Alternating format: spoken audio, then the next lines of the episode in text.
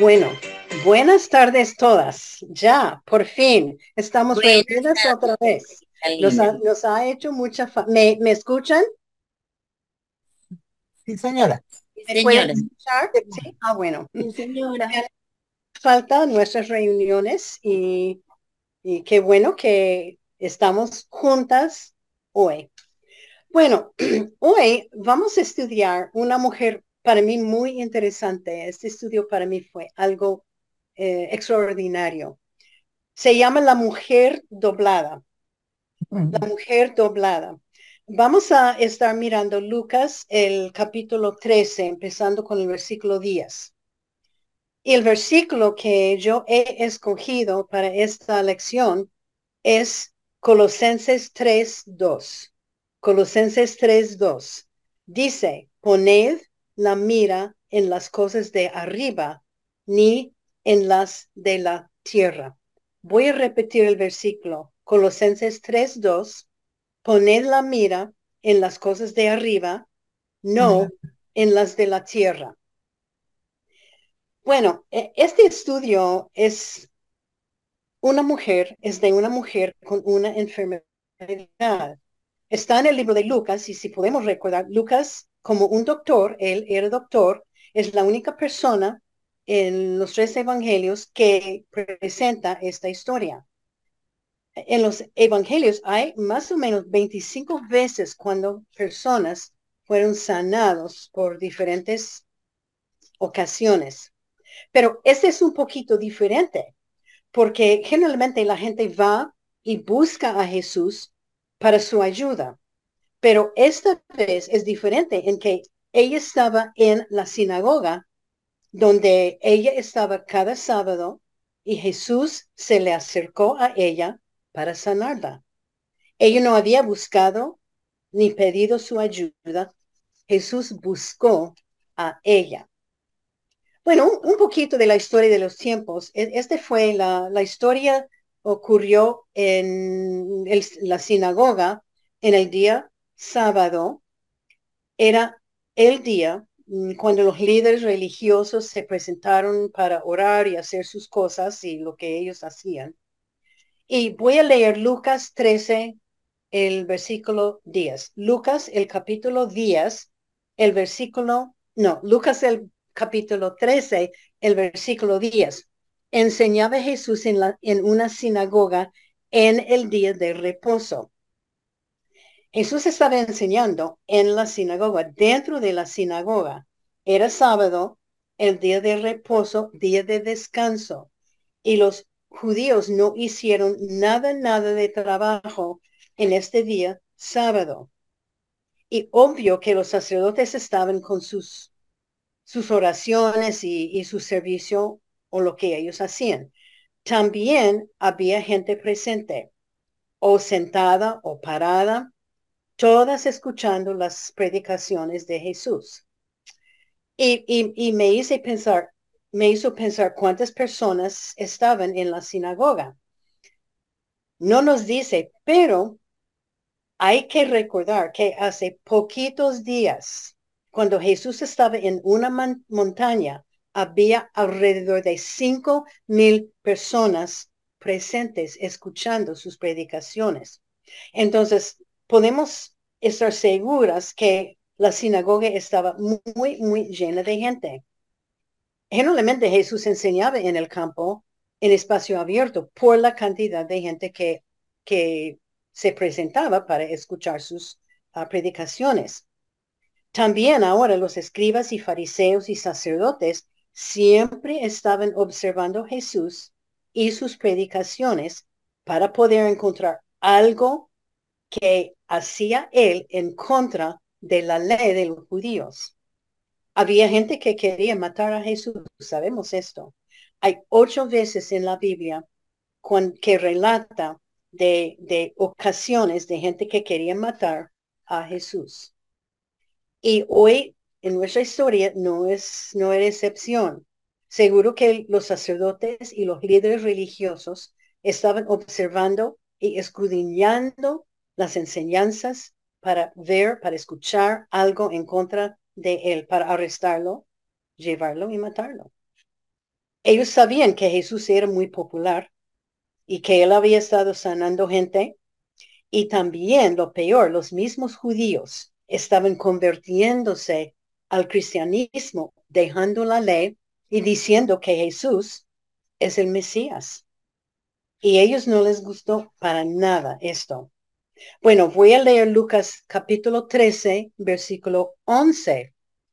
Y había allí una mujer que desde hace 18 años tenía espíritu de enfermedad y andaba encorvada y en ninguna manera se podía enderezar.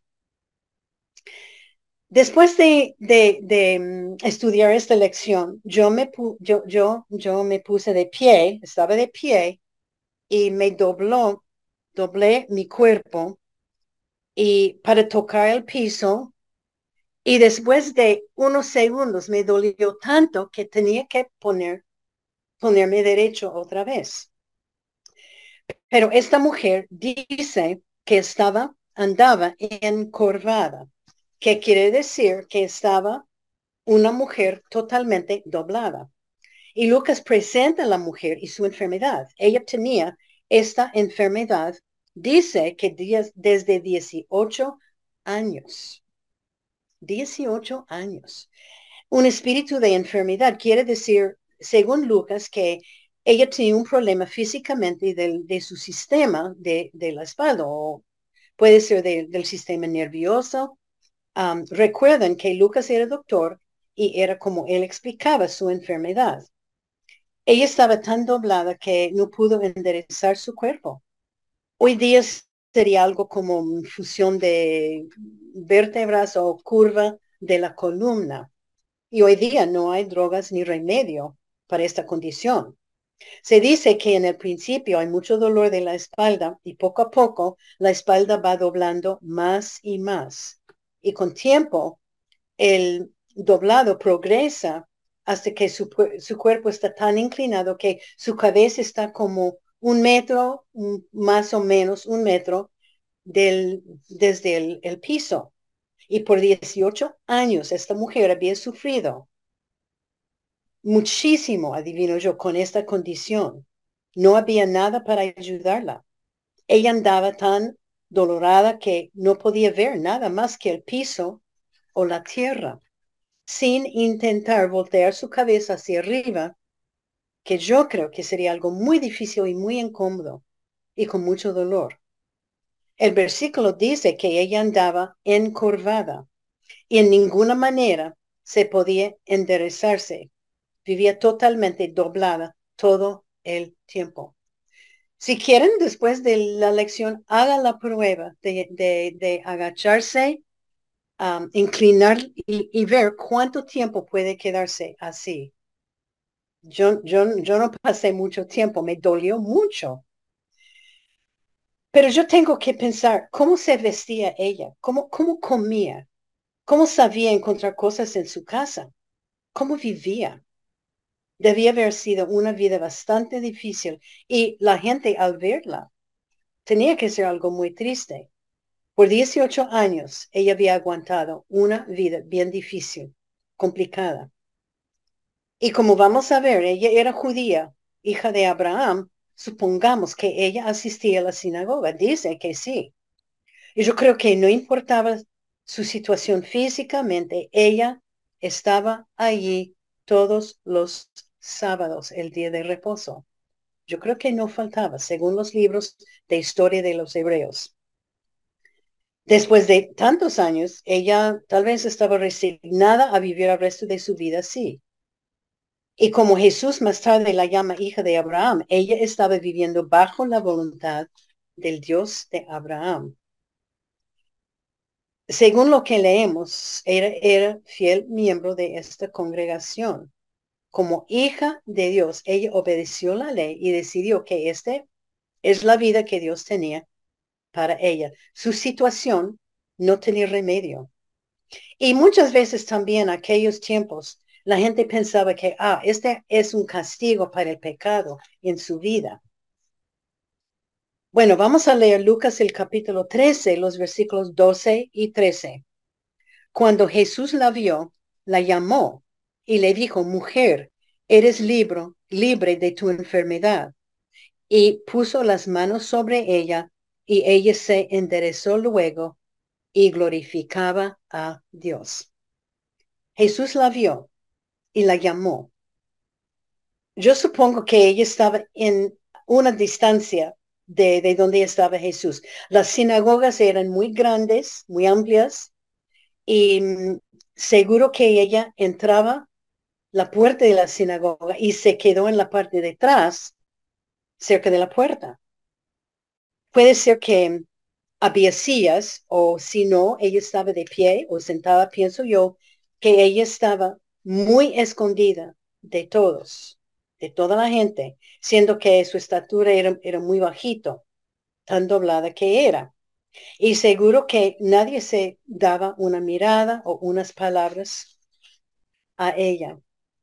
Pero Jesús la vio. Qué lindo, ¿no? En esta multitud de gente, y había multitudes de tal vez miles de personas dentro y fuera de la sinagoga, con una mujer que nadie que estaba allá podría ver. Jesús la vio. Cuando Jesús vio gente necesitada, él tuvo compasión y él hizo todo posible para alcanzar su necesidad. Mateo 14, 14 dice, Mateo 14, 14, Jesús vio una gran multitud y tuvo compasión de ellos. Y la Biblia dice y él la llamó. De la parte frente donde él estaba enseñando, él llama su nombre. Frente a una gran cantidad de gente, seguro que tenía que ser en voz alta, Jesús llama a esta mujer. ¿Qué, qué, qué dice Jesús? Probablemente como fulana de tal, ven aquí junto a mí. Y lo, lo, dijo para, para que toda la multitud de la gente escuchar. Yo, yo estaba pensando, yo puedo imaginar el susto de ella, la sorpresa y a lo mejor el hecho de que él la está llamando a ella. La llamó a ir frente donde estaba él enseñando. A la verdad no sabemos si ella ya había visto o si había escuchado unos de sus mensajes de Jesús en antes, pero tiene que ser. ¿Qué estaba pensando ella? Él tenía que llamarla por nombre, siendo que había tanta gente. Y despacio y seguro muy lentamente, ella empieza a caminar donde Jesús. Y Jesús con paciencia esperando su llegada. Y también podemos imaginar el silencio total de la multitud de la gente. Yo creo que todo el mundo conoció a esta mujer y sabía de su enfermedad. En aquellos días, una enferma como ella era más o menos excluida de la sociedad. Puede ser porque ellos pensaron que esta enfermedad era contagiosa. No era, pero ellos no sabían esto. Pero como una enferma, la gente abriría un paso para ella porque nadie quería tocarla ni estar cerca de ella. A la vez, todos estaban pensando, ¿qué está haciendo Jesús? ¿Por qué está llamando esta enferma? ¿Qué tiene Jesús con ella? La, mirando, la gente mirando los unos a los otros, queriendo saber qué está pasando. Y podemos imaginar el susto de los sacerdotes y fariseos cuando Jesús dijo, dejó de predicar para buscar esta mujer enferma. Supongo que ellos estaban susurrando entre ellos pensando, ¿y ahora qué? ¿Qué va a hacer este hombre? ¿Por qué la está llamando? Esta mujer e, es una, es una desechable de la sociedad porque así pensaban de la gente enferma. Eran como desechables, gente bajita de la sociedad.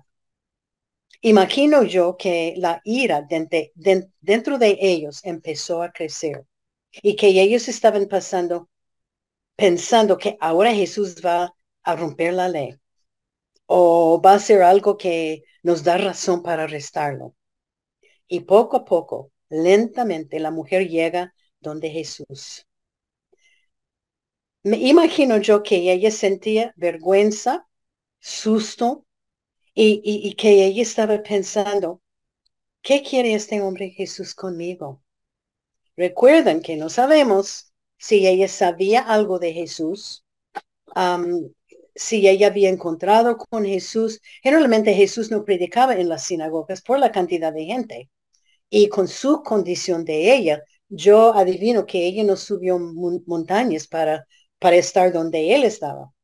Y ella llega frente Jesús, tan doblada que ella no pudo ver su cara. Solo vio sus pies y el borde de, de, su, de su vestimenta. Y Jesús empieza a hablar. Y en el versículo 12 dice, Jesús dice, mujer, eres libre de tu enfermedad. Y él puso su mano sobre ella y ella se enderezó luego. Inmediatamente, después de 18 años de sufrimiento, ella pudo estar de pie derecho. Pudo mirar a Jesús pudo ver la gente, pudo ver la sinagoga, la belleza de la sinagoga, pero yo creo que ella no pudo sacar su vista de la cara de Jesús, porque él la había sanado. Es interesante anotar que Jesús usa métodos muy diferentes para sanar gente. Podemos ver su poder siempre, porque lo que él hizo fue algo del poder de Dios en esta ocasión. Jesús la vio, la llamó, puso su mano sobre ella y, la sanó. Toda la gente, toda la gente allá, las multitudes de gente vio el poder de Jesús. Los comentarios explican que Jesús vio una hija de Abraham, fiel en su fe, llegando al templo con una terrible enfermedad y él tuvo compasión. Él la escogió para un ejemplo de su misericordia extraordinaria. Él la llamó a su lado y le dijo, ahora eres mujer libre. Y para mí es tan interesante, esta mujer no había buscado Jesús. No había buscado que, ay Jesús, yo estoy aquí, por favor que me sane. Ella había aceptado su enfermedad. Dice el versículo 13, ella glorificaba a Dios. Claro que sí. Yo creo que ella estaba sin palabras, pero una cosa que ella sabía, ella sabía que era Dios que la había sanado, porque dice que ella glorificaba a Dios, el Dios de Abraham.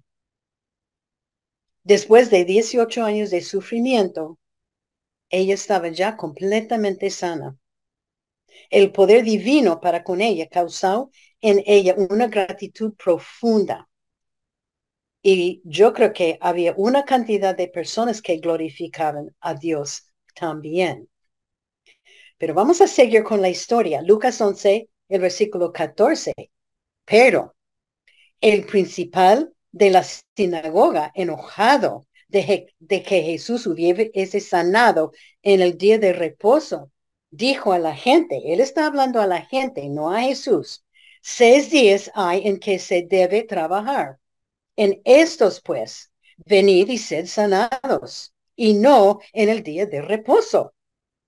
El líder de la sinagoga estaba enojado y lleno de indignación. Tenía un efecto muy negativo con él, este, este hecho que Jesús hizo, este, um, con esta mujer este hombre, es este líder del sinagoga, él debería haber sido la primera persona para dar gracias al Señor, pero no, no lo hizo. No solamente esto, él debía haber estado tan feliz con la mujer que había sufrido tanto por 18 años. Pero más que todo, él era adversario de Cristo. Su queja era contra, era, es contra la ley trabajar y curar gente en el día de reposo. Le faltaba pura pasión y compasión. Bueno, sigue la historia. Más interesante. Vamos a leer los versículos 15 y 16. Estamos en Lucas, el capítulo 13. Entonces el Señor le respondió a ello, hipócrita, cada uno de vosotros no, se, no destata en el día de reposo su buey o su asno del pesebre y lo lleva a beber. Y a esta hija de Abraham, que Satanás había atado 18 años, no se le debía destatar de esta legadura en el día de reposo? Jesús responde y Jesús dice, ustedes todos son hipócritas. ¿No dan agua a sus animales en el día de reposo? ¿Y por qué no debe sanar esta hija de Abraham, esta mujer judía, fiel a Dios, que por 18 años ha, ha sufrido tanto? Y para librarla de la esclavitud de Satanás en un día de reposo, lo que Jesús estaba diciendo es que ellos se consideraron libres, más que era más atender sus animales en este día que la vida de esta mujer, que sus animales eran más importantes y que ellos pueden trabajar el día de reposo para dar de comer y agua a sus animales, pero a ella no. Le daba más valor a sus animales que daba a esta pobre mujer. Es obvio que este líder no vio la sanación de la mujer como un acto y poder de Dios. Él, no lo vio así. Él lo vio como un trabajo, que Jesús no debe venir aquí para trabajar. Dios no estaba trabajando, Dios estaba sanando y haciendo eh, el, lo que el Señor Dios le había mandado hacer. El, el sacerdote dijo, usted puede venir aquí seis días para trabajar, para hacer sus cosas, pero hoy es el día de reposo.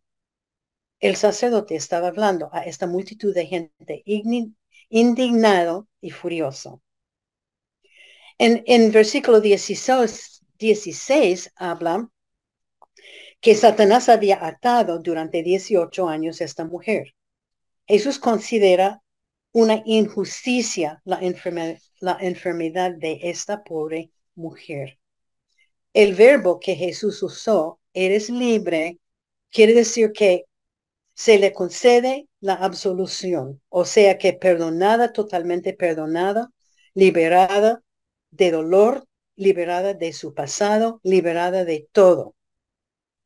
Parece ser, según los comentarios, que ella sufría una opresión del mal, del enemigo. Ella no estaba poseído porque que mucha gente que uh, Cristo sanó era llena de, de, demonios. Ella no era llena, no estaba lleno de un demonio. Parece que fue una opresión del enemigo. Entonces, la pregunta de nosotros puede ser, ¿puede causar enfermedad Satanás? Es buena pregunta. Sí, en algunos casos sí, pero no siempre. Podemos recordar a Job. ¿Qué pasó con Job? Sí, Satanás puede causar enfermedades, pero hay que recordar, y si recuerdan la palabra de Dios, Satanás tenía que presentarse frente a Dios y él pidió permiso para dar estas enfermedades a Job. Satanás no puede ah, dar enfermedades o nos puede afligirnos sin el permiso de Dios. Hay veces que es para enseñarnos lecciones. Hay veces para la gloria de Dios. Y puede ser que Dios usó esta enfermedad de, esta mujer para traer honra y gloria a él, porque había una multitud de gente que vio la sanación de esta mujer. La terminación, bueno, vamos a leer Lucas 13, 17. Al decir él estas cosas, se avergonzaban todos sus adversarios, pero todo el pueblo se regocijaba por todas las cosas gloriosas hechas por él.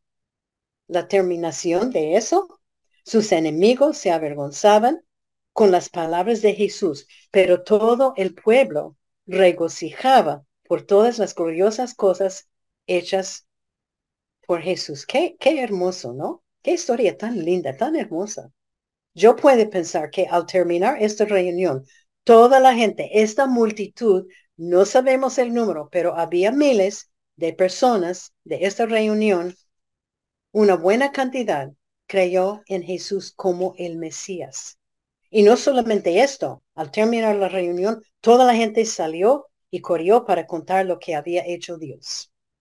Y la mujer, yo soy segura que ella corrió para testificar y glorificar a Dios.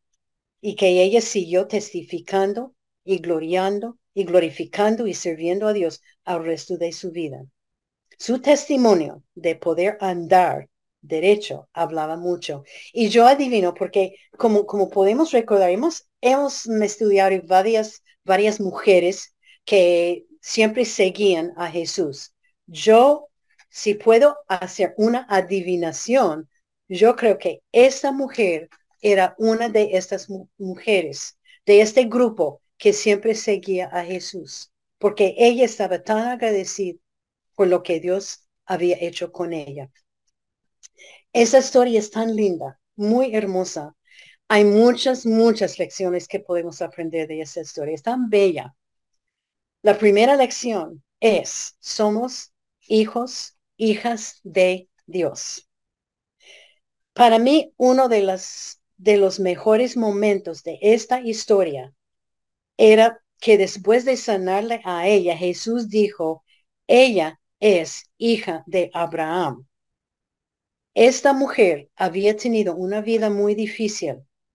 La gente seguro que había burlado de ella. Puede ser que su esposo o su familia la habían rechazado totalmente. Pero lo que Jesús estaba diciendo tenía un sentido tan especial él estaba diciendo que hay alguien que la amaba. Hay alguien que la estimaba. Hay alguien que la reconocía como hija del Abraham, una judía, alguien de valor. Algo que la multitud de gente no pensaba de ella. Aquí hay alguien que piensa, que pensaba que ella tiene valor alguien por fin le ayudó. Y, una nota que, que leí en uno de los comentarios, ella es la única mujer en toda la Biblia llamada hija de Abraham. Jesús le estaba diciendo que ella era una mujer muy especial. Y sabemos de nuestros estudios cómo Jesús ama, amaba a las mujeres y todavía nos ama. Puede ser que alguien aquí está mm, como ella, que siente rechazada. Y yo adivino que ella sentía, tenía el sentimiento de rechazo, estaba sola, desesperada, pensaba que yo no tengo valor, olvidada, sin esperanza. Y si alguien está sintiendo así, que está escuchando este, este estudio, Dios nos está diciendo, pero hija, tú eres hija de Abraham adoptada en mi familia por la sangre de Jesucristo. Eres mi hija, hija de Dios. Dios está a nuestro lado para ayudarnos, respaldarnos, amarnos. Romanos 10, 12, Romanos 10, 12 dice, no hay diferencia entre judíos y griego, pues el mismo que es Señor de todos es rico para con todos los que le invocan. Pablo está diciéndonos que todos que ponen su fe en Cristo no serán olvidados, no serán rechazados, avergonzados ni nada. Cada hija de Dios tiene, tenemos la protección de Dios. No hay distinción entre judíos y gentiles, entre ricos ni pobres, entre enfermos y sanos. Jesús está con nosotros y podemos acercarle y pedir su ayuda. La vida no es fácil, pero Dios es fiel. Y Él nos llama, mi hija. Él nos llama, la hija de Dios. Él nos llama, la hija de Abraham. En los ojos de Dios, como mujer, tenemos valor. Cada una de nosotros es amada y puede dejar el pasado como ella y vivir para él sin el sentimiento de no tener valor. Y cuando alguien que está escuchando, si se encuentra triste, desanimada, deprimida, repita vez tras vez, yo soy hija de Dios. Yo soy hija de Abraham. Él está a mi lado. Él está para protegerme, para ayudarme, para amarme. Esta es una linda lección. La otra lección, Dios es nuestro libertador. Dios es nuestro libertador. Gálatas 5.1 dice, estad libres en la libertad con que Cristo nos hizo libres y no estéis otra vez sujetos al yugo de esclavitud. Esta, esta mujer era una esclava de su enfermedad. Su enfermedad le había prohibido vivir una vida normal para 18 años. Y Pablo, e, en este versículo de Gálatas 5.1, Pablo está hablando de ser esclavo, que los judíos vivían esclavos de la ley. Los judíos eran tan estrictos y creían que, que la ley los salvaba. Cuando, cuando Cristo vino, él rompió la ley. Se dicen que la mujer vivía esclava a la ley y fue encadenada por obedecer la ley, por su enfermedad. Ya hoy en día no somos salvos por ser buenas personas, no por obedecer unas reglas y normas. Somos salvos por creer en Jesucristo como nuestro Salvador, pedir perdón por nuestros pecados. Pero muchas veces vivimos esclavas al pecado. No a unas reglas y normas, pero hay ciertos pecados en nuestras vidas y vivimos encadenados a ellos. Puede ser la mentira, puede ser la ira, Puede ser el orgullo, la paciencia, la falta de paciencia, la envidia, mm, que estamos haciendo algo o mirando algo que no debemos, la pelea. La lista es larguísima y los pecados vienen del corazón. Hay que limpiar el, el, el pecado, hay que limpiar el pecado del corazón, pedir perdón por los pecados. Uno que es esclavo al pecado no arrepiente, sigue con lo mismo pero Dios nos da la libertad del pecado. No es que nunca vamos a pecar, porque Él nos da perdón de los pecados, pero vamos a seguir pecando, pero nos libra de la esclavitud del pecado, como la, esta mujer, eh, Él la libró de su esclavidad, de su condición. Esta mujer fue librada de una opresión. Una vez que Cristo la libró, ella estaba sana y perdonada. Ella había vivido 18 años bajo la ley. ¿Cuántos años vivimos nosotros encadenadas con algunos pecados? Y cada uno sabemos cuáles son nuestros pecados. Pero los pecados, si siguen y siguen, afectan nuestro crecimiento espiritual. Afectan que no nos dejan crecer porque se apaga el Espíritu Santo, es lo que hace el pecado. Hay que arreglarse con Dios, porque Él es nuestro libertador. Él nos libra, nos va a librar del pecado. otra lección es que Dios nos exhorta que hay que mirar hacia arriba, no hacia abajo. Este es nuestro ah, versículo de memoria, Colosenses 3.2. Poned la mira en las cosas de arriba, no en las de la tierra. Esta lección es simbólico y que presenta un mensaje, además de lo que, lo que, lo que leemos. Esta pobre mujer doblada había pasado 18 mirando hacia abajo. Según los comentarios, ella era miembro de la sinagoga probablemente durante toda su vida, en especial los 18 años. Parece que ella asistía fielmente, semana tras semana, yéndose a la iglesia cargada con la misma enfermedad. Nadie le ayudaba. La gente seguro mantenía su distancia de ella, seguro que ella sentía soledad y frustración, pero ella como fiel judía estaba diciendo, obedeciendo la ley. Por años ella llegaba a la iglesia que su mirada, con su mirada, hacia abajo. Y con su mirada hacia abajo, ella no pudo ver nada más que sus dolores, la vida mundial, la triste condición de sí misma. Su mirada siempre estaba mirando hacia abajo. Era una mirada mundial. Pero cuando Jesús la miró y la tocó, su vista se fue de abajo hacia arriba y su vida cambió. Qué buena lección para nosotros. ¿Cuántas personas, cuántas personas y cuántas de nosotros vamos a la iglesia semana tras semana, año tras año, llevando las mismas cargas, los mismos pecados y los mismos problemas? Ellos están mirando hacia abajo. Esa gente, estamos, andamos mirando abajo a las pruebas, mirando al mundo. Y nunca hay cambio de vida. Entonces, por eso hay que mirar, poner la mirada arriba donde Jesús.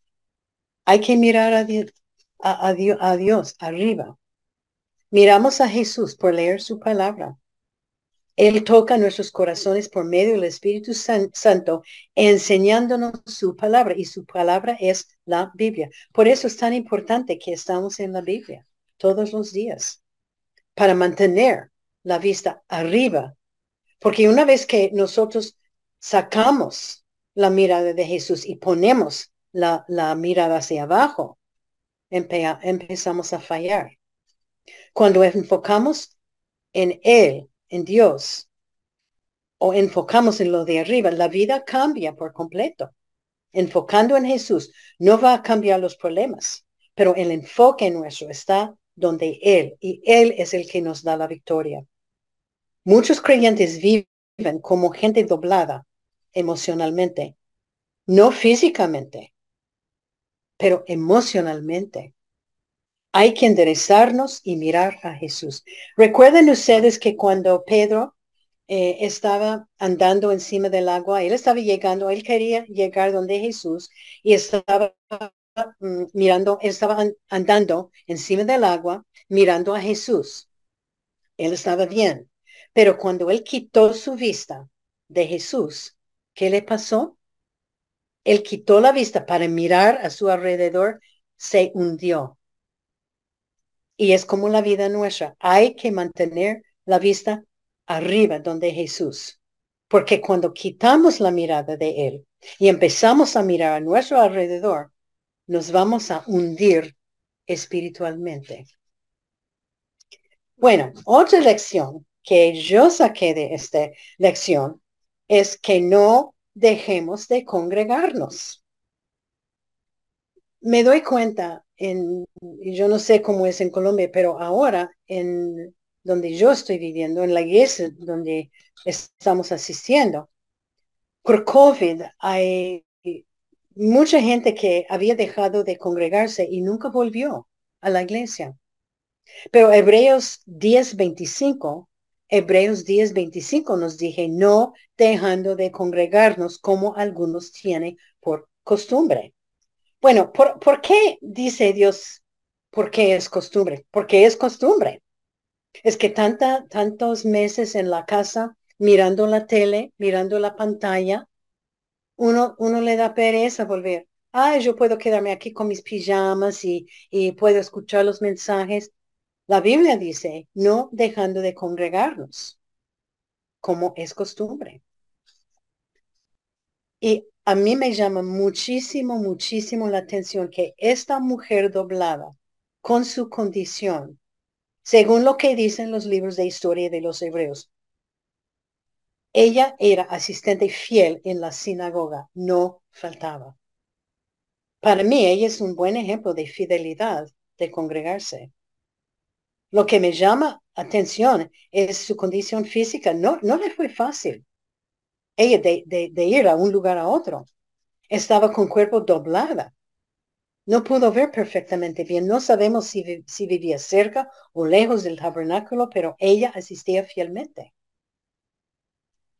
Y Jesús, interesante que Jesús no se acostumbraba a enseñar en la sinagoga por la cantidad, por, por el espacio. Pero este día él llegó para predicar. ¿Qué tal ¿Qué tal si ella hubiera decidido quedarse en casa ese día? Yo adivino que su condición estaba acompañada con bastante dolor, pero ella fue al tabernáculo y salió totalmente sana. Y la pregunta que tengo para nosotras, ¿somos, nuestros, ¿somos nosotros fieles en asistir a la iglesia, los cultos, las reuniones es una prioridad para nosotros? La Biblia nos exhorta que no dejemos de congregarnos como es costumbre. Creo que todos conocemos gente que ha dejado de asistir a la iglesia por una razón y deja de asistir, asistir por completo. Y con edad, yo sé que llega más dolor, y sé que hay tiempos cuando es imposible asistir, pero congregarnos debe ser una prioridad. Cuando no asistimos, puede ser que perdemos un mensaje que Dios tiene para nosotros. Ese día, cuando esta mujer con todo su dolor, toda su incomodidad llegó al tabernáculo, Dios tenía algo muy especial para ella. Y cada vez que faltamos un servicio, estamos perdiendo algo que Dios tiene para nosotros. Dios requiere de nosotros fidelidad en todo. Apocalipsis 2, días. Apocalipsis 2, días dice, sé fiel hasta la muerte y yo te daré la corona de la vida. Que seamos fieles a Dios en congregarnos. Otra lección que podemos sacar de, de esta historia es Dios ve todo. Dios ve todo. Hebreos 4:13. Hebreos 4:13 dice, no hay cosa creada que no sea manifiesta en su presencia. Todas las cosas están desnudas y abiertas a los ojos de aquel a quien tenemos que dar cuentas. Creo que en este día, cuando la mujer doblada llegó al tabernáculo, nadie la vio. Nadie le prestaba atención, nadie le saludaba, nadie le hablaba. Ella vino y la gente se movió hacia un lado. No, no, no quería contagiarse, pero Jesús la vio porque Él ve todo. Dios ve todo. No hay nada en este mundo que escapa a los ojos de Dios. Nada. Él vio su situación, él tuvo compasión, la tocó y la sanó. Dios ve su situación y mi situación. Él muestra compasión, nos ama. Él ve cuando estamos sufriendo y en su tiempo nos va a ayudar. Muchas veces hay lecciones para aprender. Puede ser algo que va a traer gloria o que va a glorificar su nombre. Hay que confiar y esperar en Él. Ah, puede ser que la mujer doblada necesitaba 18 años para aprender unas lecciones. Ah, yo creo que me ha demorado a mí muchos años para aprender algunas lecciones. Y otra, otra lección que no es una lección como es un pedazo de información, que tenemos que recordar que Jesús sufrió persecución. Jesús sufrió persecución. Durante su vida había varias veces cuando alguien estaba buscando a Jesús para arrestarlo y matarlo. Era por predicar de la salvación, predicar del reino, del reino de Dios. En los pasajes de Lucas 12 y Hechos 14 vemos, y en Apocalipsis, vemos que posiblemente los hijos de Dios también van a sufrir tribulaciones y persecución por ser creyentes. Yo, yo leí esta semana que esta es un estadístico de todo, todo el mundo, de creyentes que han sufrido persecución. En el año 2022, el año pasado, 360 millones, 360 millones de personas en el mundo sufrieron persecución. ¿Persecución para qué? Por tener una Biblia en la casa, por leer una Biblia en la casa, por orar, por reunirse uh, en un culto, por testificar, por predicar. Sufrieron persecución. Muchas, muchas, muchas de esas personas murieron por su fe. Esta semana, creo que fue en el estado de California, un hombre en California estaba en una esquina predicando el Evangelio y un hombre le, le, alcanzó y le disparó por predicar el Evangelio. Él no murió, está en el hospital, en condición estable, pero condición grave. Y tenemos que darnos cuenta que el cristianismo es la religión más perseguida en todo el mundo. Y leemos todos los días en el noticiero gente en otros países que están muriendo por su fe, que están sufriendo, perseguidos por su fe en todo el mundo. En este momento nosotros no estamos sufriendo, ustedes no están sufriendo, tenemos libertad de religión, podemos ir al culto, podemos leer la Biblia, podemos testificar. Somos libres de lo que, de lo que Dios quiere que hagamos y debemos ser juiciosas en hacerlo. Tal vez venga el día de persecución verdadera para nosotros. Hay que aprovechar hoy de la libertad de religión que tenemos en los países donde vivimos para testificar, para esparcir el Evangelio. Bueno, otra lección, alegrarse por todo lo bueno que Dios ha hecho. Lucas 13:13, 13, y ella glorificaba a Dios. Esta mujer estaba tan agradecida que glorificaba a Dios. Estaba dando gracias. Yo creo que ella nunca dejó de, decir, Señor, gracias. Señor, gracias por darme la buena salud. Primero de Corintios 10, 31. Primero de Corintios 10, 31 dice, si pues comáis o bebéis o haced otra cosa, hacerlo todo para la gloria de Dios. Es un mandato para cada uno de nosotros como creyente que glorifiquemos a Dios en todo lo que hacemos. Eso quiere decir estar agradecido por todo, dar a Él la gloria. Que no olvidemos dar gracias a Dios y también preguntarse durante la vida, cada cosa que hacemos es algo que glorifica a Dios cada palabra que decimos son palabras que glorifican a Dios. Otra lección, y, hemos hablado un poco, pero voy a, ampliar un poquito. La lección es que no viva una vida como persona doblada. Que no viva una vida como persona doblada. Mateo 11, 28, Mateo 11, 28, dice, venid a mí, todos los que estáis trabajados y cargados, y yo os haré descansar. Supuestamente esta mujer doblada estaba doblado por sus pecados, por, por, estaba encadenada. Es una lección para todos de nosotros que mucha gente viven como ella, vidas dobladas por el pecado en la vida. Salmo 40, 12 dice, Salmo 40, 12, me han alcanzado más maldades y no puedo levantar la vista. El pecado en la vida es una carga que llevamos. El pecado es, nos separa y nos inclina, nos doblan. Los pecados nos doblan espiritualmente y nos quita la vista de Dios. Hemos hablado de esto. Y la razón es que tenemos los ojos puestos para abajo, mirando al mundo, mirando a lo que está pasando.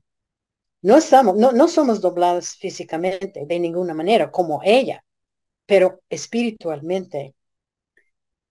Y con el creyente podemos vivir vidas dobladas. Si los ojos están puestos hacia abajo y puestos en el mundo o puestos en la carne o puestos en los problemas, en las pruebas, solo una mirada y un toque de Jesús nos puede enderezar, enderezarnos espiritualmente pidiendo perdón por nuestros pecados, estando en comunión con Él. Por eso yo siempre les estoy diciendo, hay que estar en la palabra de Dios cada día.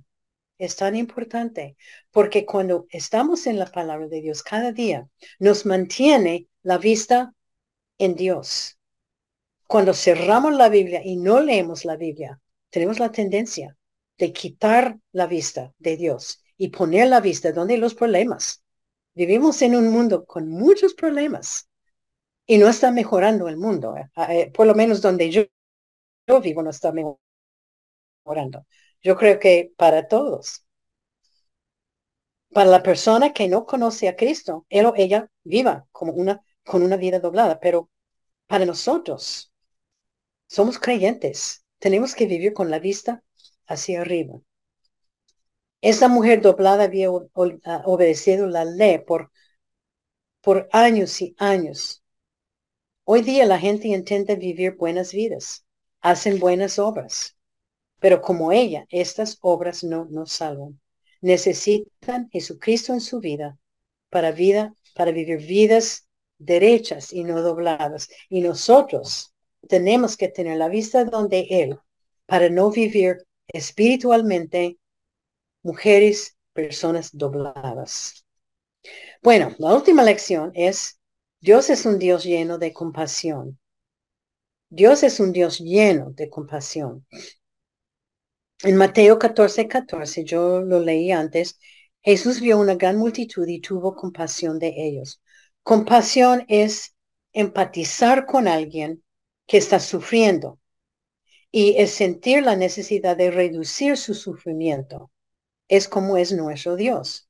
Jesús vio esta mujer, sintió compasión y decidió sanarla de su enfermedad.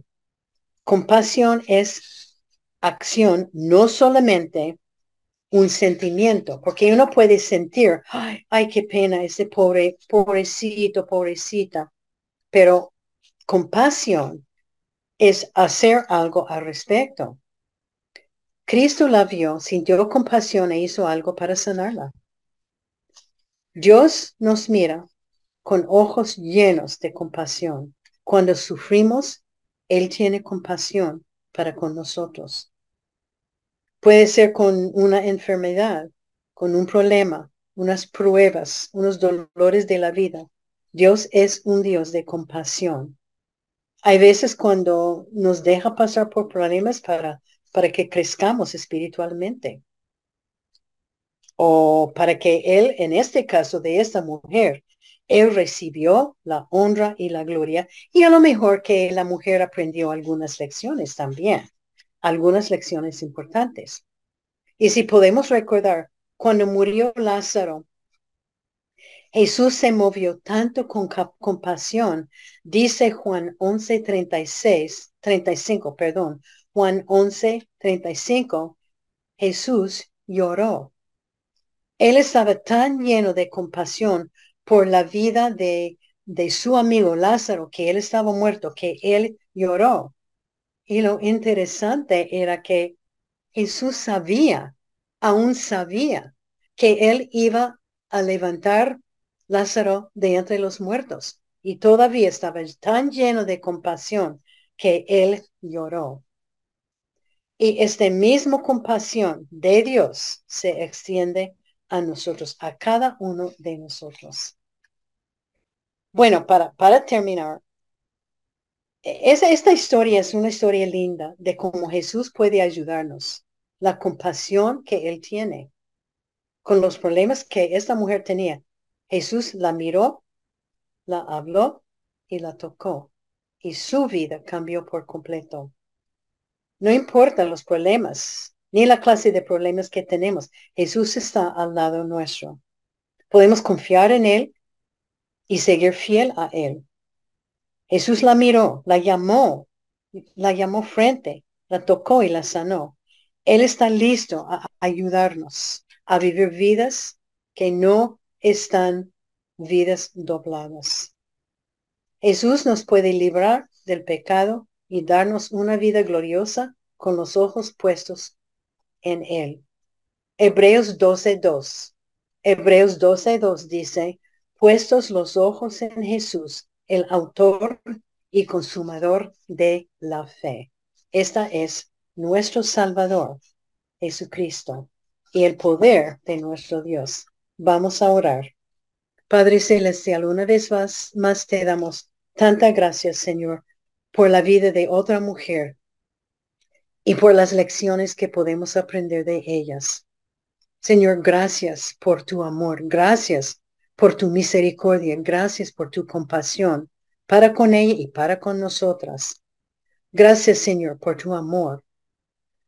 Te damos tantas gracias por tu Hijo, quien murió en la cruz por nuestros pecados. Señor, ayúdanos, ayuda a cada dama que está escuchando a vivir una vida con los ojos puestos en ti y no con ojos puestos en lo de abajo. Te damos gracias por esta mujer y, y, el ejemplo de fidelidad que era ella, aún siendo pecadora. Gracias, Señor, por um, la vida y gracias por las vidas de las mujeres que hemos podido estudiar, las mujeres que amas, que amabas. Gracias por, por tu amor, Señor, para con nosotras. Que cada dama que está escuchando podamos fijarnos en ti, que podamos fijarnos en tu palabra, porque tu palabra nos ilumina y más que conocemos la palabra, más que te conocemos a ti, más cerca de ti. Señor, ayúdanos a vivir vidas derechas con la mirada hacia arriba. Gracias, Señor, por la paciencia y el amor con esas damas. Y te pedimos todo eso, Señor, dando tantas gracias por tu palabra dando tantas gracias por la libertad de religión que tenemos. Señor, ayúdanos a esparcir tu evangelio. Y pedimos en el nombre de Jesucristo, tu único Hijo. Amén.